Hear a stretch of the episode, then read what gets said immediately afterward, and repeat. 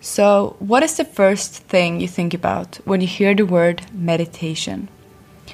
Words people tell me are often focus, calmness, monks, concentration, relaxation, zen, or sitting in lotus position. Meditation is hence associated to a state of being, a magical place of complete peace and focus with rainbows and dolphins and everyone so peaceful and happy. The reality is, that place is pretty hard to reach. It also makes people dismiss meditation. It also makes people dismiss meditation.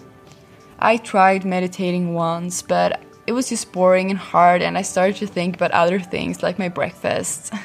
that is often what happens when we start meditating. So, the truth is, meditation is so much more than this state of being. There is no particular goal with meditation that you need to work towards. Meditation is a process, it gets easier with time, and it's different from time to time. For me, meditation is about creating more space in everyday life, small pockets of stillness to wind down, relax, and then get more energized.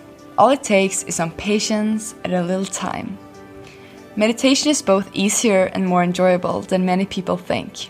Trust me, try it. It may change your life.